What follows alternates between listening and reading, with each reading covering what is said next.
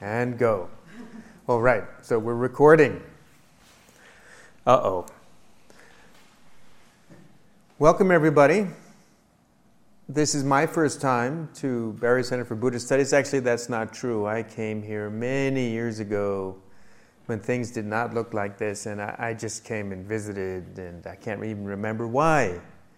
But I was here many years ago, and I saw I think uh, at the time, I think I also saw Joseph Goldstein and Sharon Salzberg, who some of you may know, and I just had a wonderful time seeing them this afternoon, kind of on the spur of the moment, which was great.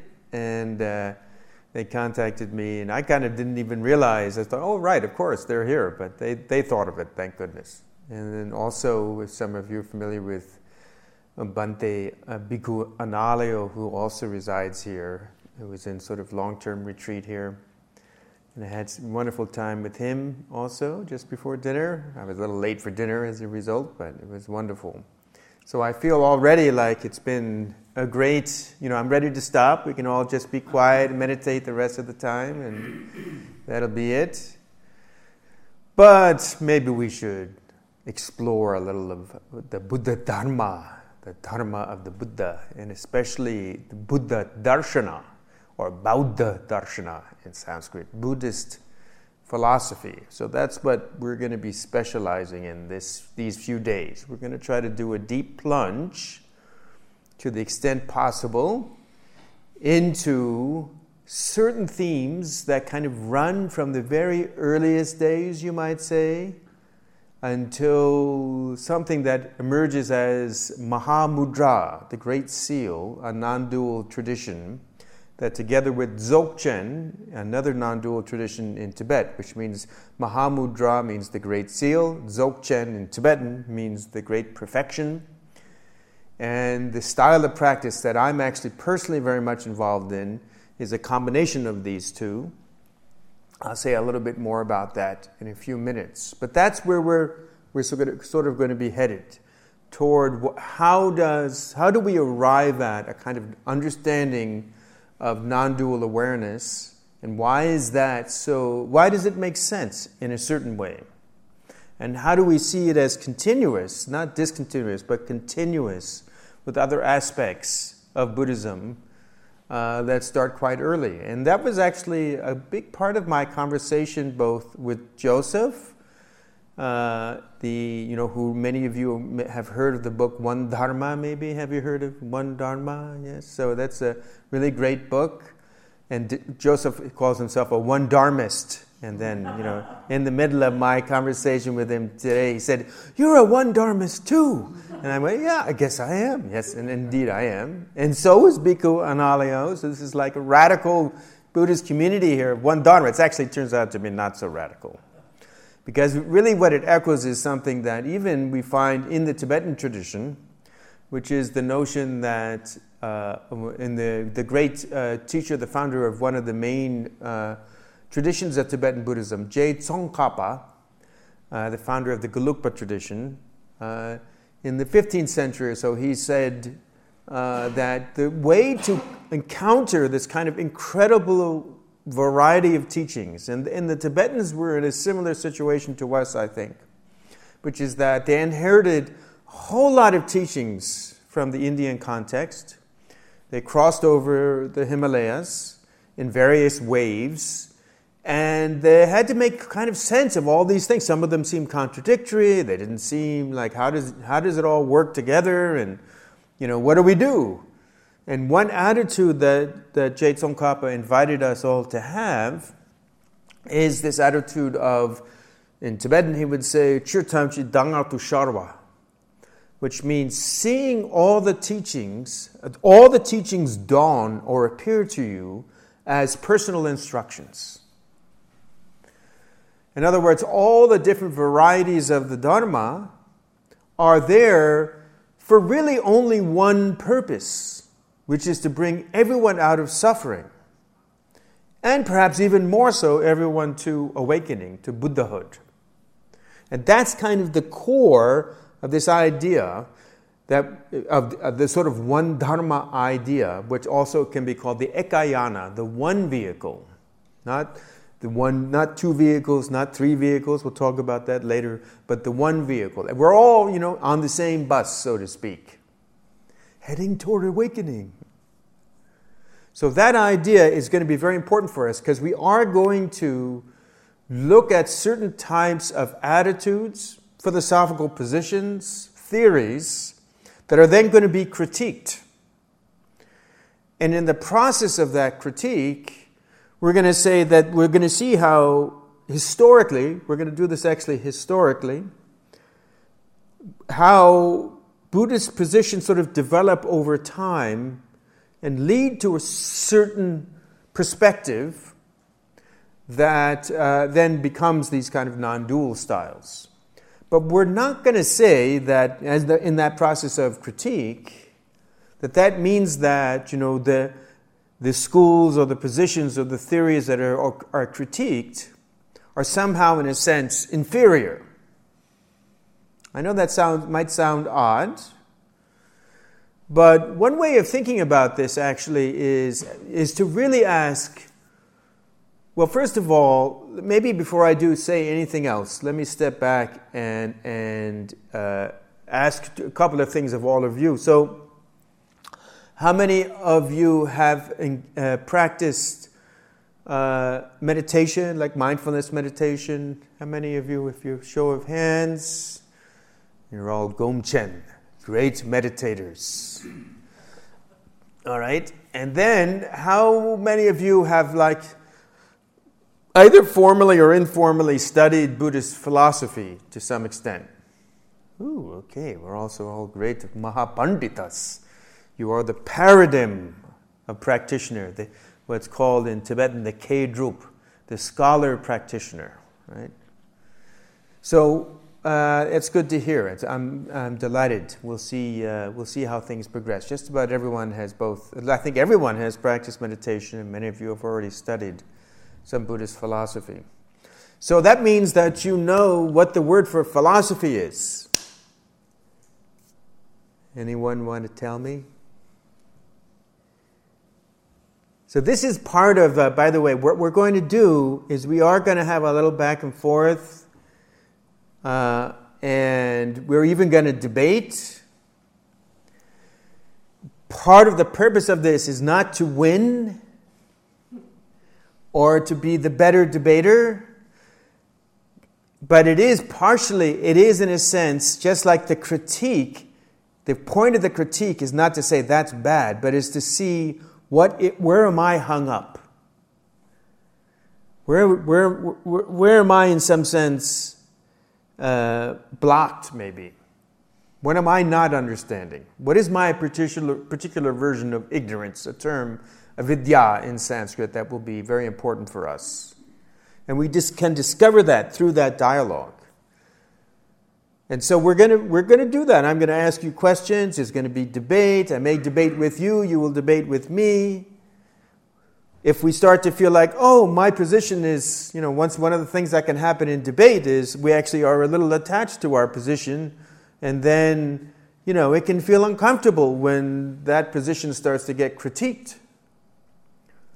Uh, my mother had uh, in, uh, you know, uh, in her kitchen, she had this great jar. She had this very nicely done kitchen, and you know, she had these jars. And one of the jars was cherished illusions. and you opened it up; it was empty. But you know, but uh, uh, the that's ideal, right? Isn't it? But you know, so like they you know, when our cherished illusion, when someone starts to go routing around in that jar, right? It's like, what's this? You know, we can feel uncomfortable. So, so the invitation is for us to be okay with that, to be respectful about that, and actually, really, to take what I would call the attitude of the bodhisattva. So, as you can already tell, the style that we're talking about here is really primarily what's called Mahayana Buddhism. That is my home base. I'll say a little bit more about that. But the key aspect of the bodhisattva, right, of the bodhisattva practice, the practice of the awakening being, bodhisattva, awakening bodhisattva being, is someone who is intent upon attaining awakening so as to, uh, to somehow serve others in a way that will enable them to also awaken through teaching, through whatever it might be. So the focus is on the relief of others' suffering. And that attitude, the Bodhisattva attitude, then, is based upon the fundamental kind of ethics. That is the ethics of non harm. So that's the ethics that makes you a Buddhist, actually, in a way. When the technical sort of way we enter into formal Buddhist practice is we engage in refuge. The, the Tisarana in Pali or Trisharana in, in Sanskrit, right? I go for refuge in the Buddha, the Dharma, and the Sangha. We'll say more about that later. And then when you do that, you're meant to take at least one of the five uh, vows that are the lay vows. And, but all of them are, all of the Buddhist vows at that level are rooted in non harm ahimsa. Right? But then the bodhisattva vows, in a sense, are sort of building on that, building on non harm, then. The bodhisattva vows are oriented also toward, very interesting, it's an attempt to shift our orientation from self focus to other focus. From self cherishing or rang chedzin in Tibetan to shen chedzin, cherishing others. And in the, in the context of the Bodhisattva vow, they're like the 18 root downfalls. Maybe we'll talk about them at another time. I'm not sure we'll have occasion to. But a sort of key aspect of the Bodhisattva vows is that we are seeking to be helpful, and we are seeking also not just to be unharmful, but to be actually helpful. And we are seeking to really, in a sense, see, uh, see uh, things from other people's position so that when we're, when we're in a debate, even part of it is trying to really understand what someone else is believing. What is their position? What are they understanding? To, do, to engage in this process that we're going to do together of actually going to be very intellectual, very analytical. And uh, that process at, at points, and that process is a process that is meant to kind of open us up that is meant to make it possible for us to be better bodhisattvas, to have more compassion. And the container, the kind of ethical container for that, is going to be for us, I'd like to recommend this idea of being the bodhisattva, the bodhisattva vow. We'll say more about that a little later. And so, what's the purpose of this again? Well, there's one thing you can always say when I teach at the university, and uh, I am a professor. I have the, uh, the honor, I suppose, of holding a, an endowed chair at the University of Wisconsin Madison, where I replaced a, a Tibetan man who taught there for 30 years, some years, Geshe Lhundub Sopa, when he retired. And I teach courses, academic courses on Buddhism. Uh, and uh, when I, I give you know students hints about well, there's always one thing you can say like, what are we doing this for? What can you always say in the Buddhist context? Why are you doing this? To relieve suffering, yes. Compassion, kind of, but it could be your own suffering, so, which may or may not count as compassion, that's another debate. But uh, yes, you can always say it's about relieving suffering, right? And how do we relieve suffering? Do away with ignorance. We do away with ignorance. Very good. Does that make sense to everyone? Right? So the root cause of suffering is ignorance, avidya in Sanskrit. We're going to find out there's different varieties of it. All right, and how do you remove ignorance? The Eightfold Path. Kind of. An interesting thing, as a side comment, in the Tibetan Buddhism almost doesn't talk much about the Eightfold Path, interestingly. The contents are there, but they don't really use that they actually don't use that schema very often, interestingly. And I know Barre's much more focused on the sort of Theravada tradition. We'll be, I, am going to be the odd duck here, talking more from Indo Tibetan Mahayana tradition. To work with delusions. Yes. So, how do you eliminate ignorance? Well, clear seeing. Clear seeing is good. Samprajanya. Mindfulness will help, but mindfulness will not in itself eliminate ignorance. Who said wisdom? Yes. Pradnya in Sanskrit, wisdom. Ignorance is seeing things falsely. Wisdom is seeing the way things truly are. Yatha bhuta darshana. Seeing things, darsh- seeing darshana as it truly is. Yatha bhuta. So that eliminates the error. And we'll come back to this tomorrow.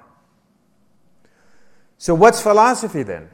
And what's the word for philosophy? Does anyone want to venture a guess? I just used it. The standard word for philosophy, actually throughout the Indian traditions, which is interesting, not just Buddhism, the Sanskrit, Sanskrit term is darshana, seeing.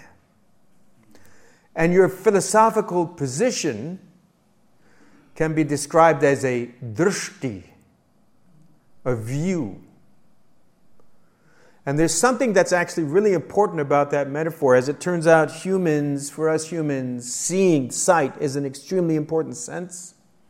Even people who are blind from birth will use visual metaphors, actually, because our cultures are our cultures so our human cultures are so saturated by vision as a sense. And so, seeing vision is a, is a fundamental metaphor for experience. So, key, so what is Buddhist philosophy for? Well, it's for relieving suffering, but it's for leading us to a particular kind of experience. In one way, we're going to get to a certain point where we're going to discover a sort of position that says, if my philosophy is about the philosophy itself, then I'm actually stuck. Instead of being something that is helping me, this is something that is hurting me. One of the great one of the great metaphors for this that we find in the Pali Suttas as well, I think it's in the Alagada Upama Sutta, I'm not a, I'm, I'm by, by no means an expert either on the Pali Canon or on Theravada Buddhism per se, but I dabble.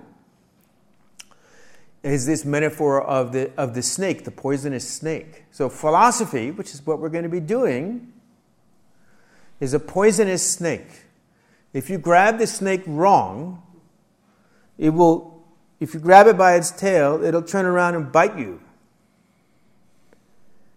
If you grab the, if you grab the snake by the head, you can carefully milk the venom out of it and use that to actually, as a medicine. So, darshana, drishti, our, our theories, our views, our philosophical beliefs are actually, in a sense, something that is dangerous. Right? We'll see more about why that might be the case, and maybe you don't agree, and you'll be able to convince us all that we should take another view. But the sort of a certain endpoint of this view in the Mahayana context is going to be the position that the great philosopher Nagarjuna articulates, which is the idea that the endpoint of Buddhist philosophy is sarvadrishti prahanam the abandonment of all views. That if I am clinging to a view, clinging to a set of beliefs, that that in itself is actually going to be my greatest source of suffering. Anyway, I'm sort of, you know, I'm, I'm jumping ahead a little far into some things that it's going to take us at least a little while to really get into over the next few days. So let me say a little about the structure of the course, and then I'm going to give you an opportunity to meet each other for a minute or two. So, first of all, we have a schedule. Everyone got their schedule, right? And we're going to be uh, uh, meditating in here for just 30 minutes in the morning. And I will be guiding meditation. And I should say that I will introduce you to a style of practice that is already a non dual style, right? So, a Tibetan style of practice uh, that comes out of the lineage I'm, I'm associated with, and again, I'll describe that soon. And uh, so we'll be doing that during our meditation sessions for the most part. We may do a few other things as well. And then in our morning, the, in the classroom, we're going to have, I'm going to, you know, sort of lecture, but we're also trying to have conversation, opportunities uh, for questions, for debate, for speaking with each other. And then uh, we'll have a break, and after that, we'll come in here and then we're going to do some processing, some question and answer, a little bit of practice, sort of back and forth between conversation and practice. Some opportunity maybe for you to each other kind of talk about what, what's coming up for you, what are your questions, what are your critiques. And then uh, we'll do the same, we'll have lunch, we'll do the same thing in the afternoon. And then our evening session right now is scheduled for two full hours. We may not go the two full hours. What we may do is actually allow us to have about maybe an hour to 90 minutes, depending on how the energy is. And then we'll have a break, and then people who want to do an extra half hour at the end of practice can do that. So that's, that's tentatively what I'm thinking. But we'll see how the, how the energy is going. So, any questions about that so far, schedule wise? Now, in terms of how I'd like to, uh, because this, because you know we're engaged with philosophical work, I think it's important for us to be able to speak with each other.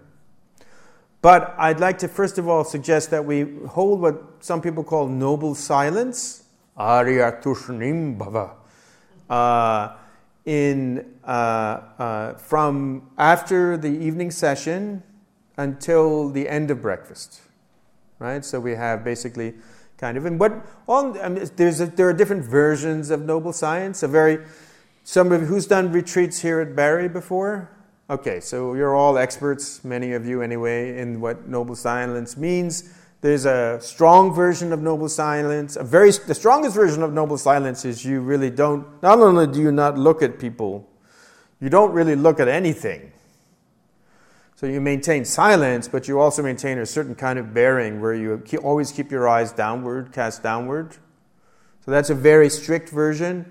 Somewhat less strict version is you don't have to keep your eyes cast downward when you're moving around, but you don't look, don't look at people.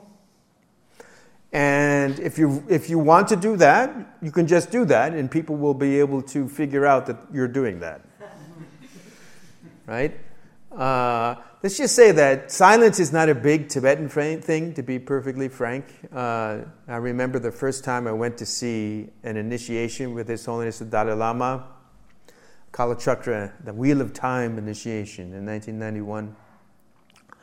And His Holiness, uh, you know, was, I don't know, giving some kind of a talk and the people who were like the first, there were 200,000 people there, and uh, the first like maybe 10,000 were paying attention. And then the further back you got in the uh, area, you know, this big area where they all were is like some people talking. Then by the back, it's like people are making tea, and they're, you know, kids are running around. And, and then when the monks come to serve tea to everybody, which they do, that's like a riot show where they're banging the pots and saying, Get out of the way, you know, and they're running with the tea. So it's like, you know, a different style.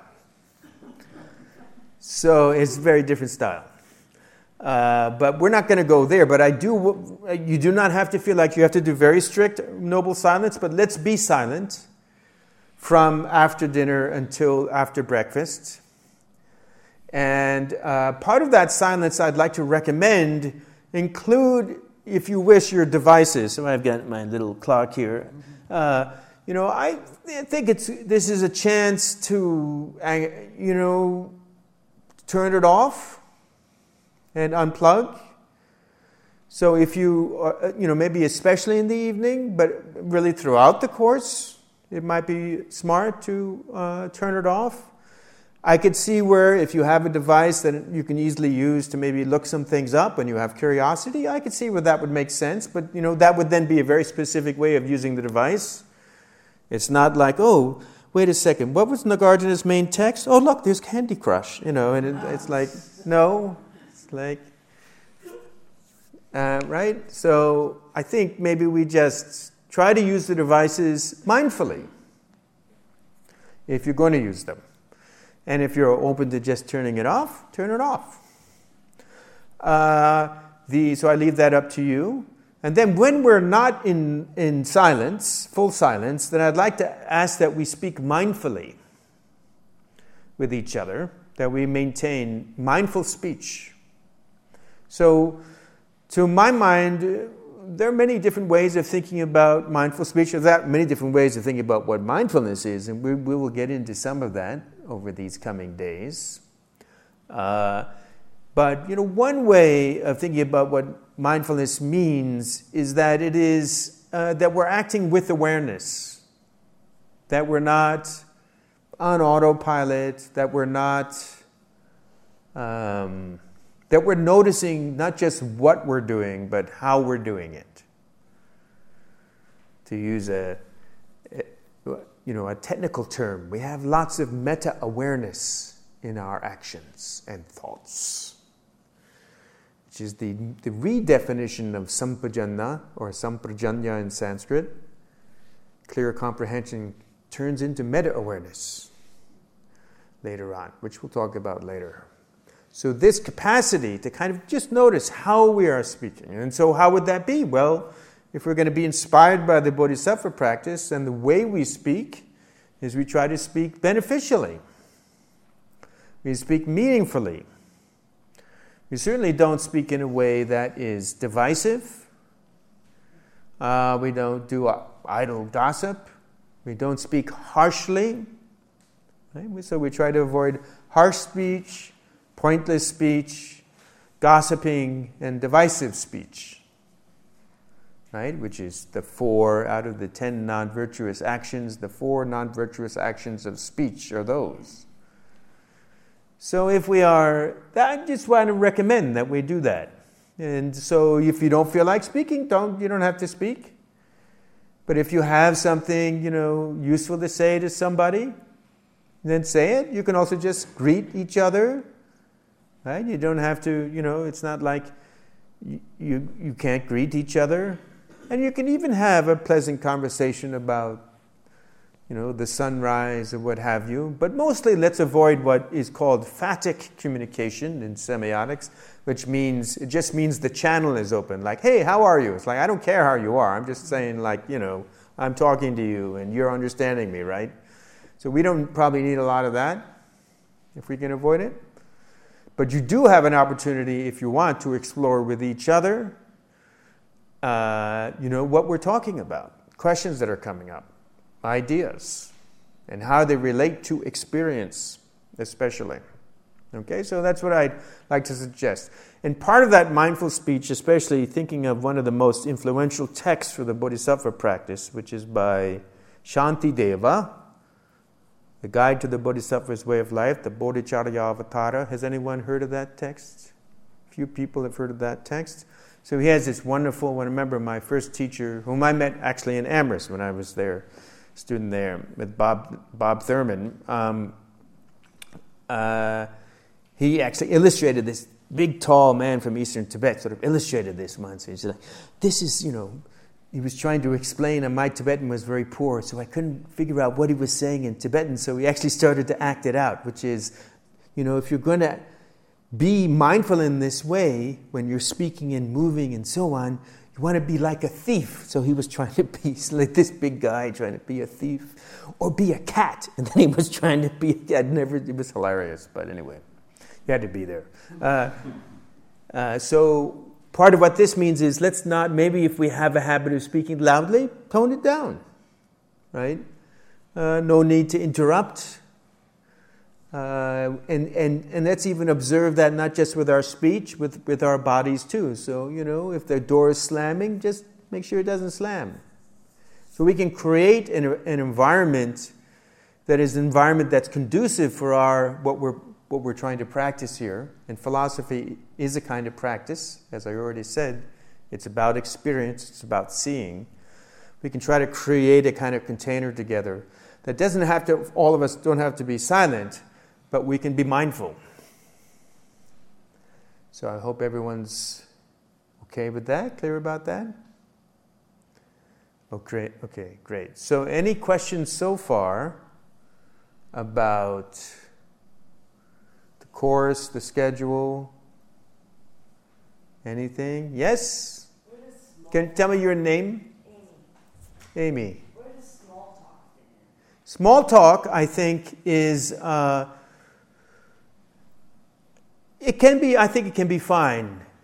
If you're like small talk in the sense you're just trying to like say, hey, hi there, and I'm me and you're you, and from your perspective, you're me and I'm you, or something like that. But I mean, you know, like uh, when you're just trying to, that's, that's phatic, P H A T I C, this kind of like channels are open, and if you need that, that's good. But otherwise, I would not suggest like just hanging out and chatting about, I don't know, the latest recipe. But if you want to do that, I, it's not, there's nothing wrong with it. As long as we maintain that sense of trying to be beneficial and not harmful. But I'm, su- I'm suggesting that we might want to try to take that opportunity and make it even more meaningful than usual. So if we're doing small talk, maybe we can find a way of moving our small talk into something that is even more meaningful and actually about what we're doing. Okay, it's actually in some ways harder than noble silence because noble silence in some ways is quite easy because you just don't talk. And you don't look at anybody. And some people really like that too, by the way, and you know, sometimes it is sort of refreshing. But this is more challenging, and that's also, you'll see how it makes sense with the style of philosophy that we're sort of headed towards as well. And later. Okay, any other questions? All right, then I'd like to just invite you, if you all don't mind, to maybe turn to a neighbor or two and just briefly like share your name and maybe something about why you're here and perhaps even what kinds of things you're hoping to explore something like that just for a few minutes now. All right shall we turn and do that?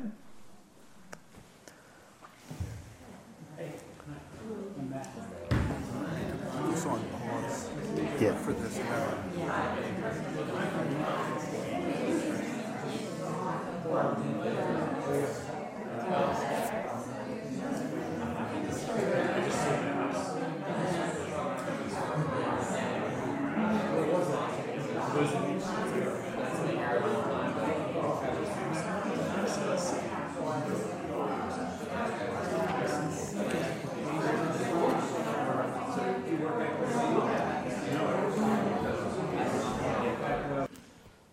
all righty.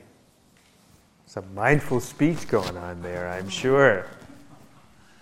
So any shout outs any uh, anyone want to share about what you heard or what you said about why you're here or some small talk or? Yes One thing I've noticed in speaking with people here and in dinner and around the site today is that it sounds like this will be a different format for a lot of us and different than some of what of us were sort of imagining, you know.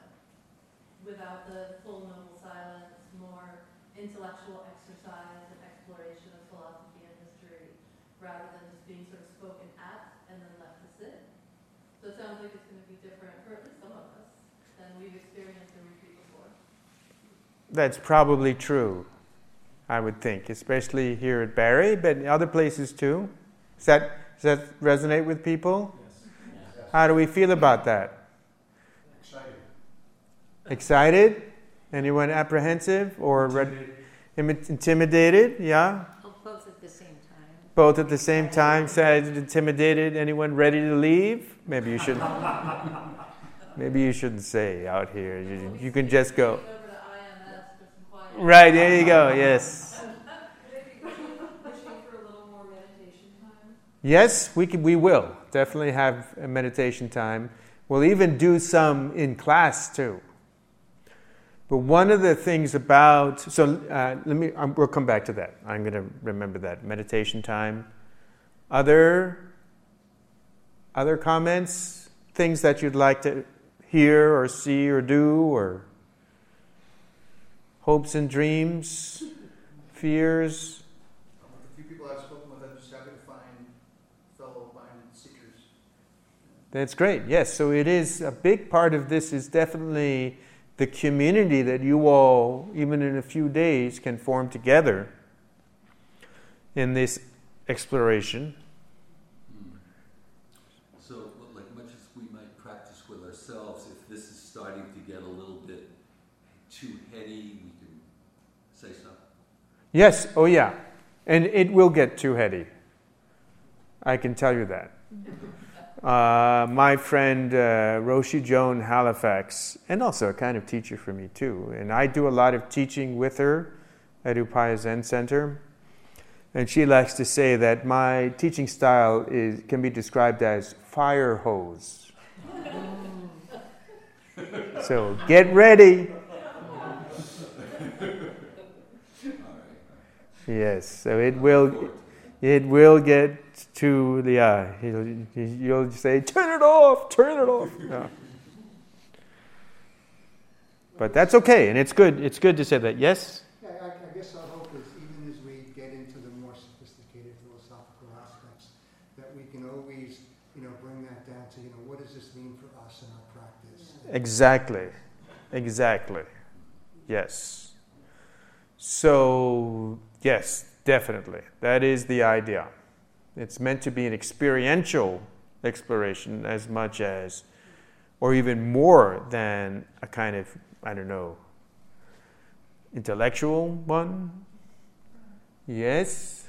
Yeah, I just want to reinforce the point that uh, ti- some time for uh, meditation would be, would be welcome by a lot of folks who probably are not frightened of philosophy and happy to do some philosophy. but Yes. Balance might be. Yes, yeah.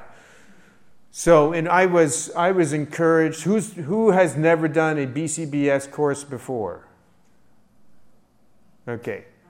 So when I talked to my friend William Edelglass here, who's the director or something like that, um, he the program director. William was kind of emphasized the idea that we should do a lot of classroom time. And it didn't sound like he does very much meditation in his stuff, but I'm probably going to do more than what he said and hopefully enough for you. But we there is a way in which, you know, we can meditate whenever, wherever, but we can't do this kind of thing with the where we can both meditate and kind of explore together. That's a little rarer, so it's a finding we'll see if the balance. It may be off for you or not, and feel free to tell me. I noticed too, as I thought about that same thing earlier today, that we do have an hour after each meal that's just ours. And so if somebody feels they can need more time on the cushion, you know, the hall will probably be very quiet. Yes. And so there is time for us each day as well. And usually tonight is different, but the evening session is going to be pretty much all practice. Pretty much. I mean, we will do some Q and A in the evenings, and we'll see. And if it really, if there's a lot of energy for that, we'll do more. But there'll also be time for practice. And I'm going to say something about this soon. But let's see if there are other. Anyone else? Yes. It's more about the content of the of the course. And this always like to talk. The common issues about Buddhism is uh, all the papers talk about a philosophy. Is Buddhism a philosophy or Buddhism is a religion? And not all, not all religion is a psychology. And that, that was a, the monologues, you ought to say the religion, that the Buddhism is a religion. I- it is a philosophy, when is started to be a philosophy?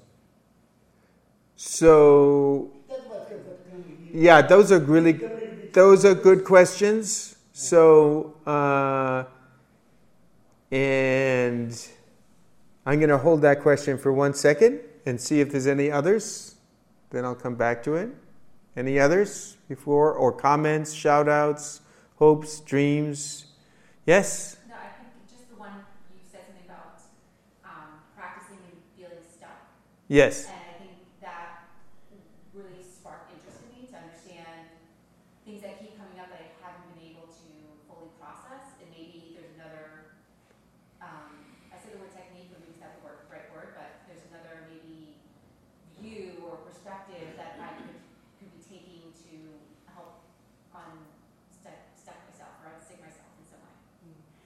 Okay, and that's that's very interesting to hear, and that actually reminds me of something I wanted to ask, which is, so how many of you have practiced Mahamudra or Dzogchen? Little bit, little bit. And uh, Zen, little bit. It's kind of a contradiction. You say I practice Zen, I'm supposed to hit you with a stick, but never mind.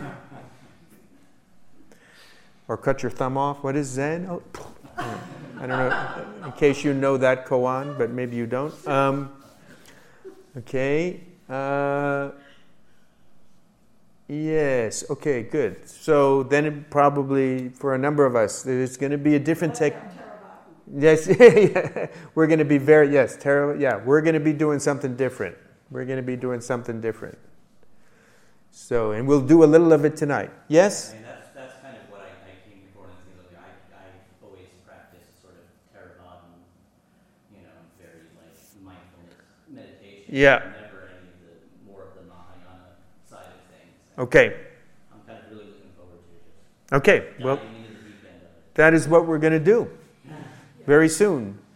I just would reiterate that, and also that I did come here for the academic piece, hmm. you know, in addition to the practice piece that I've been doing. Okay. Yep. All right. So let me say. So this I've saved that question because this then brings the sort of who. Maybe I'm going to say a little bit about who I am, and that's going to relate to your question. I'm going to try to learn your names, and I forgot to ask you to say your names as you said stuff. So, but you know, I am very good with faces and terrible with names. So you'll have to excuse me for that. Uh, all right, so I, th- I think it's appropriate for me to tell you a little bit about myself. I started studying Buddhism in 1982, I think, 81, 82, and actually the, my first, when I was uh, two years old, no, I'm, uh, when, when I went to Amherst College after leaving the United States Air Force Academy, where I had been for two years because I wanted to be an astronaut. As it turns out, it was so hypocritical that I would have been a pretty nasty person as an astronaut if I managed to stay. At least that's how it felt. So, not that would have happened to everyone there, but that certainly wasn't doing good things to me. So, I punched out, as they say, I ejected uh, before the end of my second year. Otherwise, you have to become an enlisted man if you don't graduate. So, for five years. So, I left and I went, I ended up through various circumstances at Amherst College. And a friend of mine saw me in quite a lot of distress because I actually really was experiencing an incredible sort of identity crisis. You know, I had all of this thing about being an astronaut and getting off the planet. It's sort of like a transcend, a dream of transcendence in a way, right? You know, get me out of here. Uh, and that all fell apart, and I really didn't know who I was. And a friend across the hall in my dorm said, Hey, here, try this, try doing this. And he taught me basic vipassana. He had taken a, uh, a course here. I th- No, maybe it was Goenka. Anyway, taken a vipassana course. And then also taught me so basic vip- uh, mindfulness style meditation or vipassana, insight meditation, and metta, uh, in both of which I found extremely helpful. And then I said, "Oh, I need to study. I need to study this stuff." So then I took a course with Bob Thurman, and what I remember of that course is uh, pretty much every class. After about five minutes, the, it just became a debate between me and Bob about whether I existed or not. and as if you, those of you that know Bob can easily imagine this, and uh, I'm not sure how the other students felt about it, but. Uh, since it was like almost every class, but uh, he seemed to get a kick out of it, and I certainly that really drew me in. And then the following semester, he invited Tara Tulku Rinpoche, who actually visited IMS at the time when, when he came, and he was the abbot of Gyuto Monastery, Upper Tantric College. Very prominent uh, Tibetan Lama in the Gelugpa tradition, which very much emphasizes philosophy. And uh, he was a visiting professor, even though he didn't speak a word of English. And Bob would translate for him. But he also taught in the evenings at, at Bob had the American Institute of Buddhist Studies, still has it, and he had a small kind of place where teachings happened. So I got really hooked back then. And I studied, studied, and eventually went to graduate school at Harvard because I kind of figured, well, I want to keep doing this stuff, and but my parents are kind of nervous, uh, so and I do need to make a living, and I don't think I'm too suited to be a monk, maybe, but you know there was some discouragement, and so I decided, okay, well, instead I'm going to uh, go to graduate school. So I ended up at graduate school at Harvard somehow and I, my story of my academic career, if you really want to know, is really quite strange. So sometime I'll tell you more about it if you really want to know, but maybe not during the course. And uh, I uh, eventually got some grants to go on field work to India, and I taught at the Antioch uh, Buddhist Studies program in Bodh Gaya. And there I met uh, Chökyi Nyima Rinpoche just after my first Lama, Tado Rinpoche, had passed away. Now, along this time, I'd had both academic and Buddhist, uh, kind of in some ways fairly traditional Buddhist education and Buddhist philosophy and in, in uh, Tibetan style practice, including tantric practice. And then, but, but then I, when I met uh, my, my uh, Tado Rinpoche passed away, and then in, in 91, and then in 94, I met Chökyi Nyima Rinpoche, who is the oldest son of someone you may have heard of called Tulku Urgyen Rinpoche, uh, who, for example, uh, Joseph and Sharon and actually Bhikkhu Analayo also were, had received teachings from and became quite close to. And uh, the, uh, so this is the tradition that's called a combination of Mahamudra, which in Tibetan is called Chak Chen, great seal, and Dzogchen, great perfection. So the, in Tibetan, you can make a compound out of this, Chak Dzog, which means Chak Dzog is Mahamudra, Dzogchen practice together. And that's what this lineage is. And so that became, it was just something that happened that really connected for me after a lot of philosophical study, a tradition that is actually very uh, cautious about philosophy is something that really drew me in.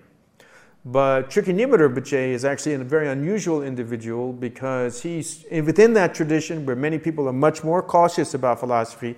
He thinks it's very important, especially for Westerners, to study philosophy. So he's actually established a school in Kathmandu, where I'm going after this, uh, after visiting family in Sweden for a few days, uh, called Rangjung Yeshe Institute. And it's a very good, actually, undergraduate and MA program that they're, that they're running there. So this combination for me, and then eventually, you know, I, uh, as I said, I, I, I uh, became a professor at uh, University of Wisconsin-Madison. I got recruited by Emory University. I was there for 10 years, and then I got in 2015. I got recruited back by eh, to take this endowed chair. And as so, my original work is actually my PhD was in religious studies, and this raises the question of whether Buddhism is a religion or not. We're going to circle back. But first, I should say that now, after I met, after I was at Wisconsin for the first time, I met this neuroscientist, Richie Davidson. Has anyone heard of Richie Davidson? Oh, okay. Uh, and, you know, Richie recruited me into uh, working with him uh, before, we, before the Center for Healthy Minds was created. We were working together on uh, the study of long term meditators. Uh, Mathieu Ricard was also part of this study team. And I was first drawn in as someone to translate out of Tibetan, because I speak Tibetan. But uh, eventually it was really much more also about kind of conceptual translation, because the kind of work I did for my, my uh, doctoral dissertation at Harvard in the Committee for the Study of Religion was actually very much like cognitive science, as it turns out. And I did have some scientific background previous, previous to that as, as an undergraduate mostly from the Air Force Academy. So the upshot is that I ended up becoming someone who does both Buddhist studies and work with scientists. And uh, you know, at least half my publications these days or more are actually coming out in scientific journals.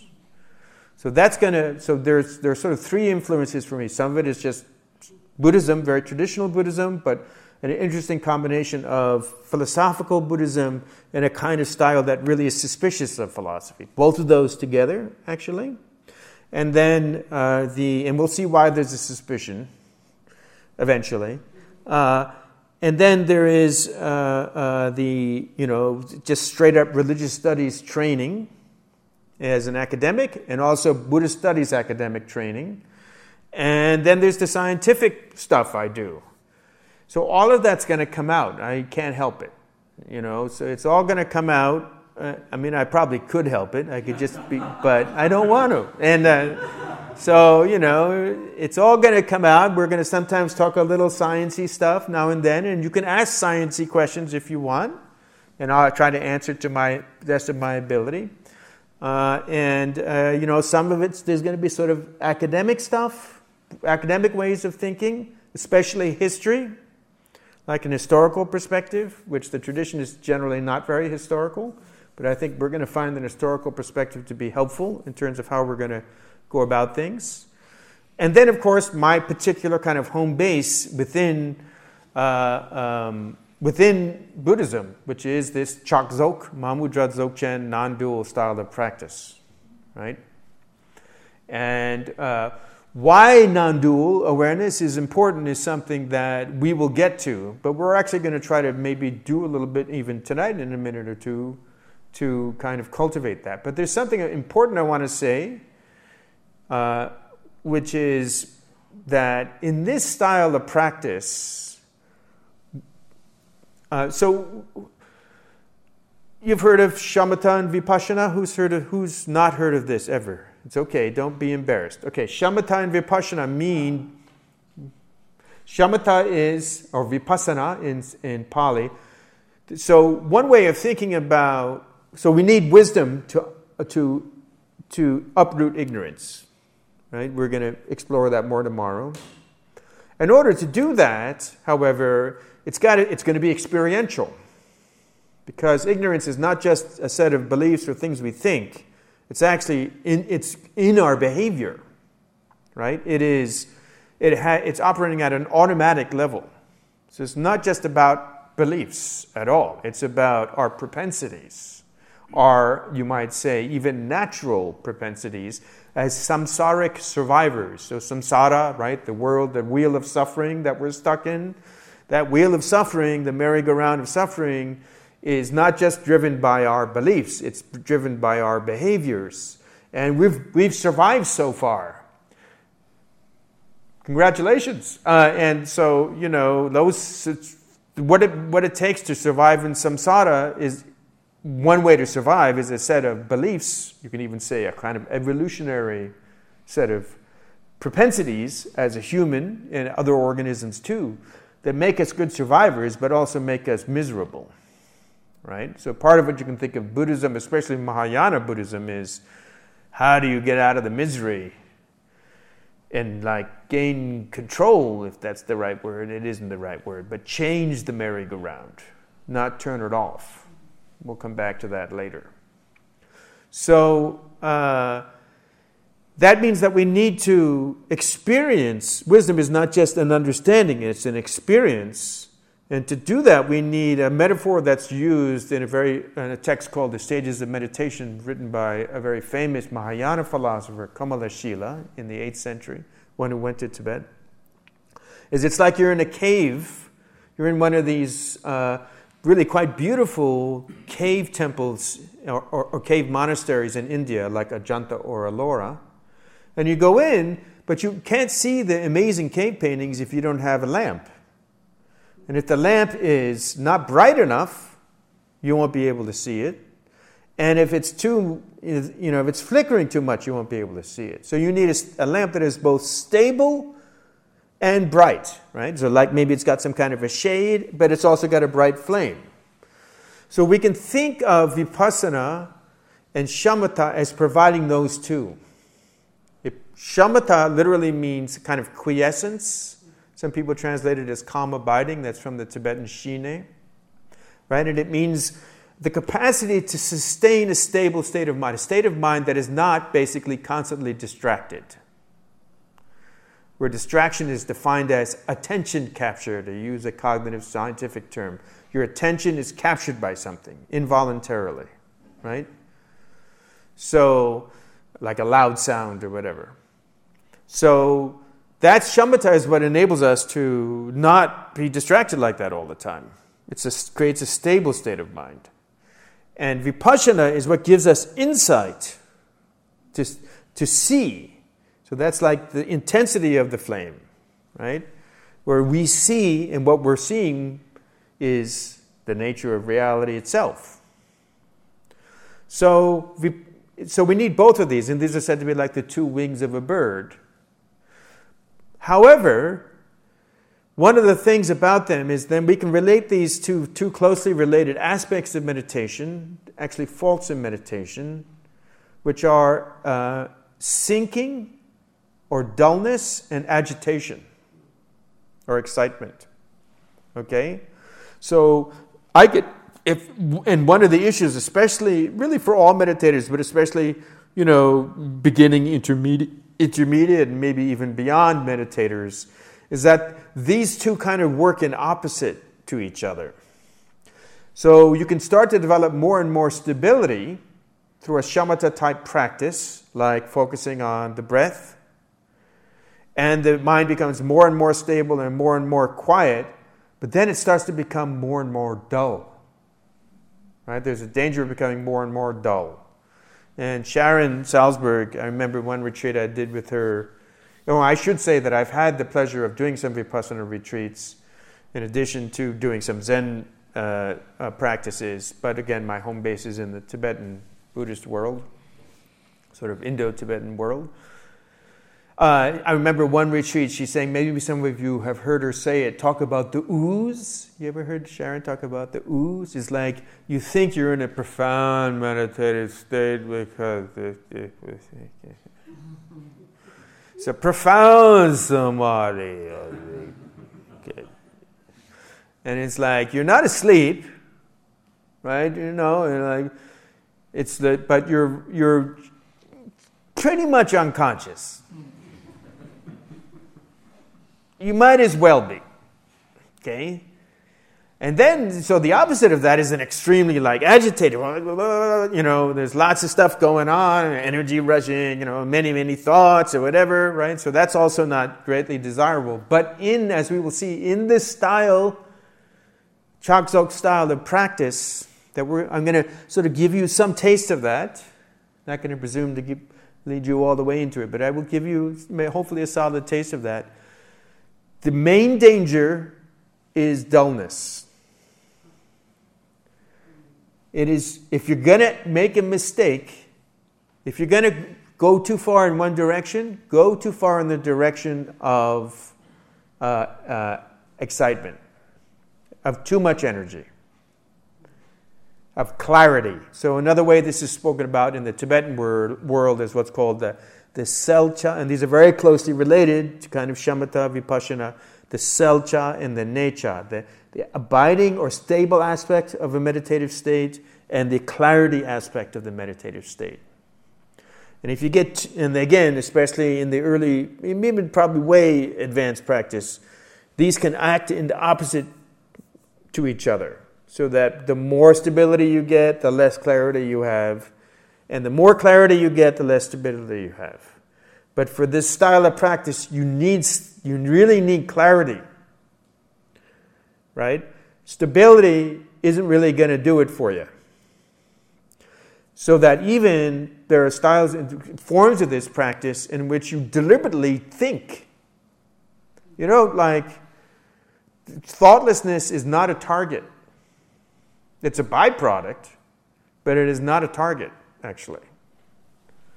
Right? So, you know, not having thoughts or being in a completely thoughtless, like samadhi state is fine, eh, but it could become a trap actually, from this standpoint of this, pers- this perspective. It's possible for it to become a trap, especially if the goal is to, what in this tradition would be called, realize the nature of the mind. And we'll see why that is such a key idea. We're going to kind of lead ourselves conceptually to that point.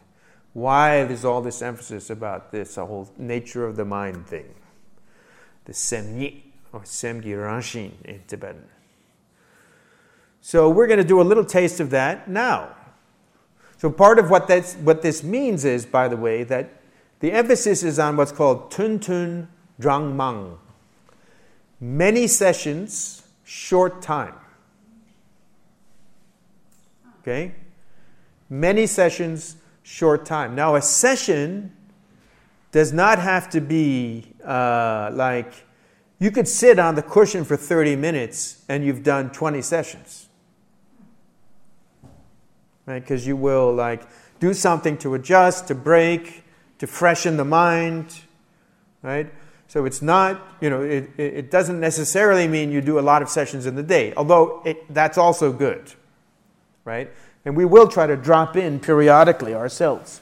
So let's find a stable position and an alert position. And many of you are already aware of the importance of uh, the meditation position.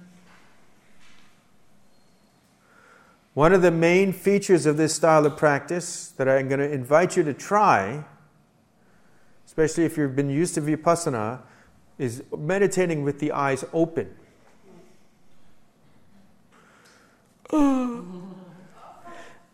Uh, and so the way we're going to do that is we're going to allow the eyes, for now, just allow the eyes to sort of gaze downward. All right? The body should be relaxed but alert.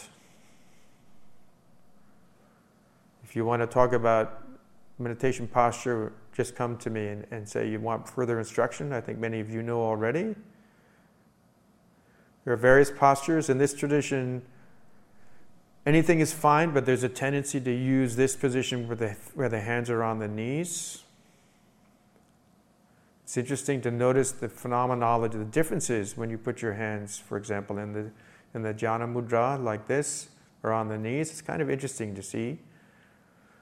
But in this style, the hands are on the knees, the eyes open, the gaze directed downward for now. Just noticing that sense of energy in the spine, alertness, not tense.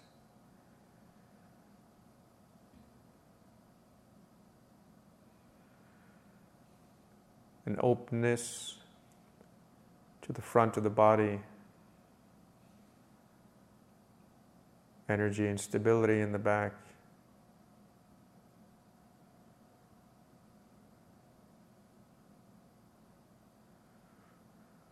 And we're going to invite the mind to an object, which here will begin with the breath.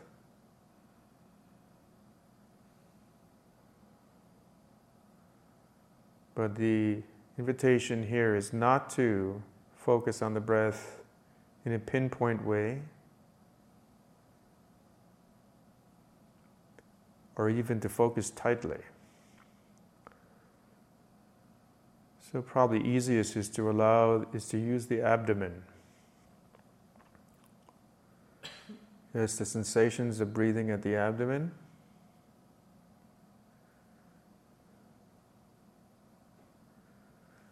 Just invite the, the, intent, the attention to just settle on the breath.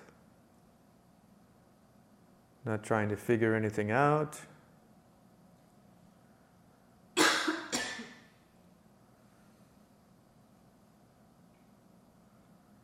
Just allowing the mind to, to rest on the breath, to ride on the breath.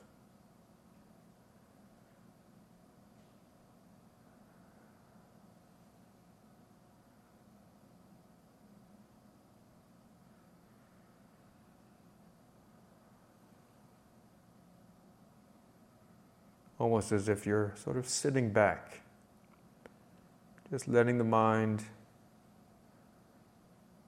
rest on the sensations of breathing. It will do so naturally. You don't need to make an effort.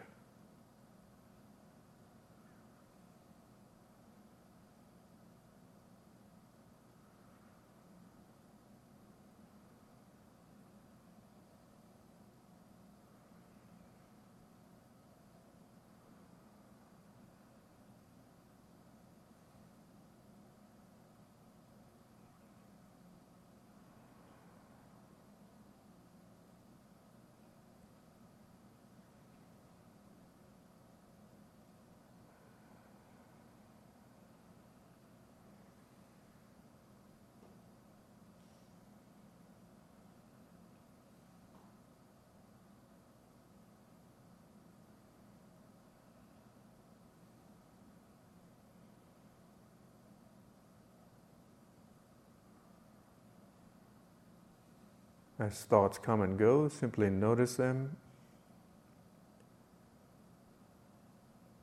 No need to evaluate.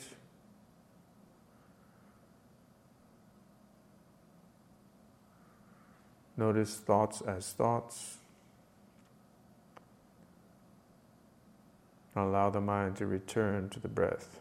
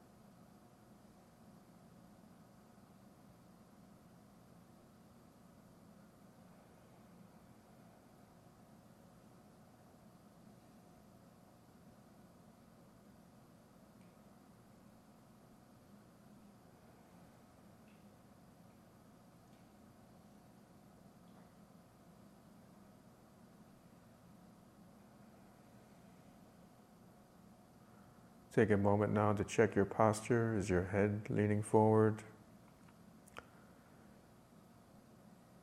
Is the body tight? Feel free to move, to adjust, to bring energy into the body.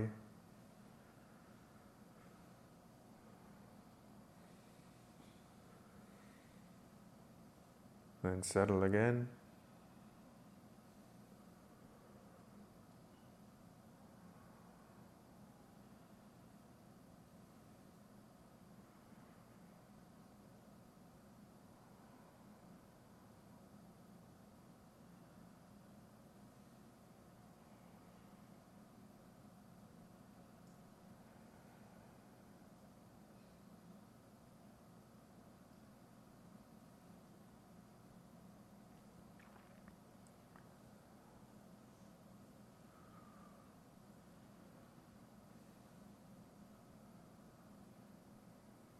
Just let the mind settle on the object.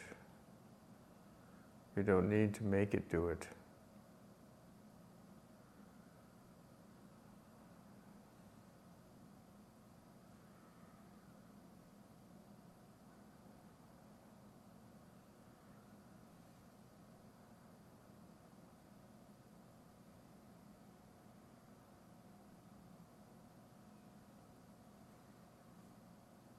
Breath is just an anchor for the attention. You're not meditating on the breath.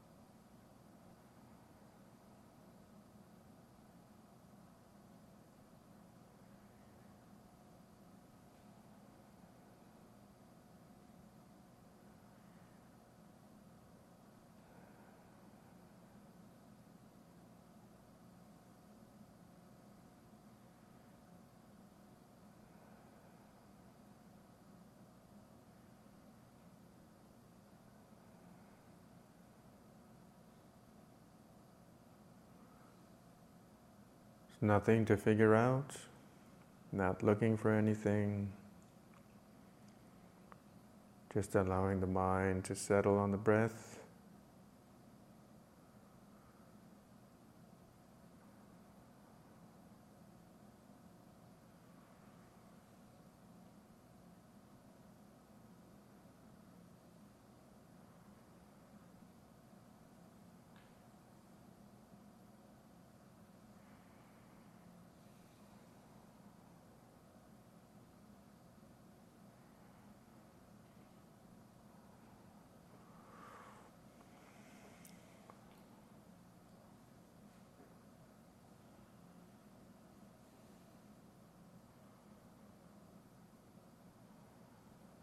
And in these last moments, just let go entirely of any notion that you're meditating. Let go of the breath. Let go of attention.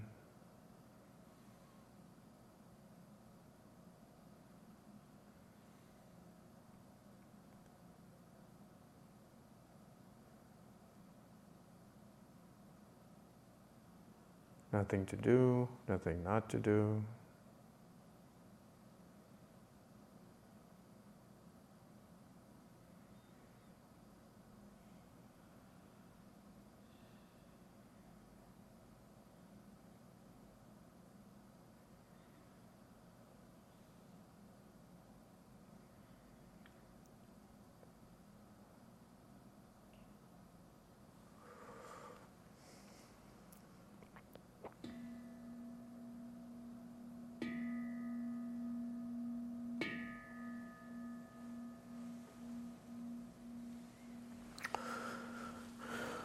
All right, as we go,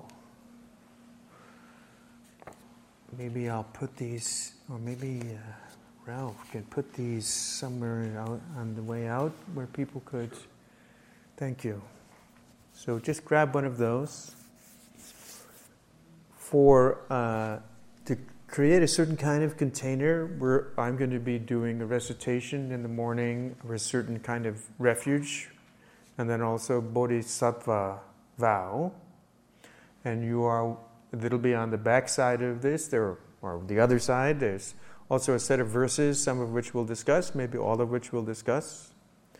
So you can feel free to join me when I do these recitations, or not, or you can do it as a participant observer, like anthropologist, you know, or you can do it because you're because you're, you know, taking refuge or have taken refuge, uh, or you can not do it.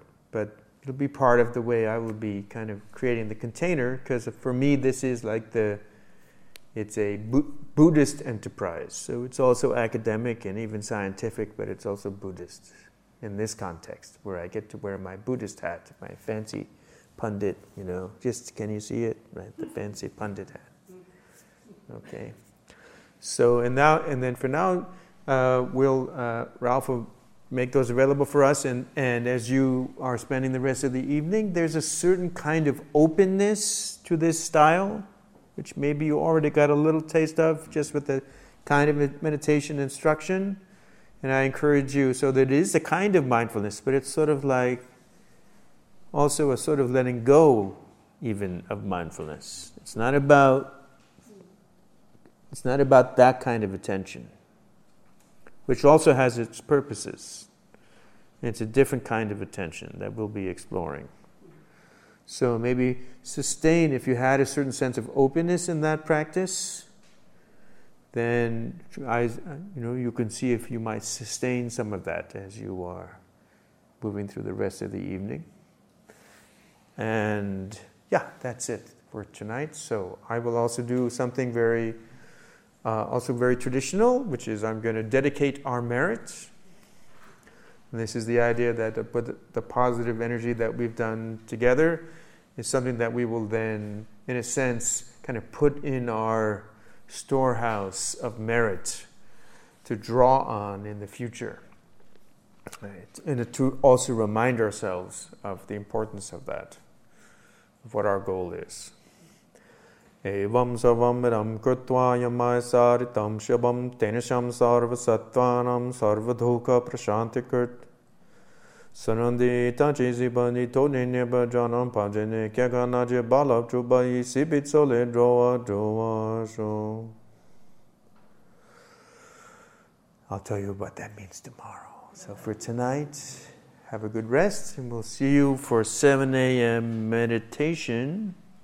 before breakfast at 7:30.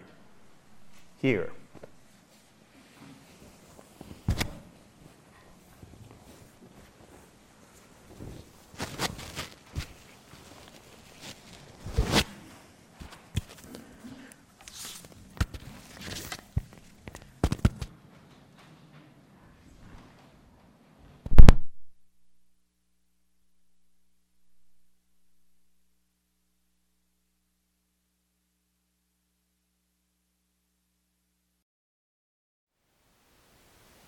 Thank you for listening.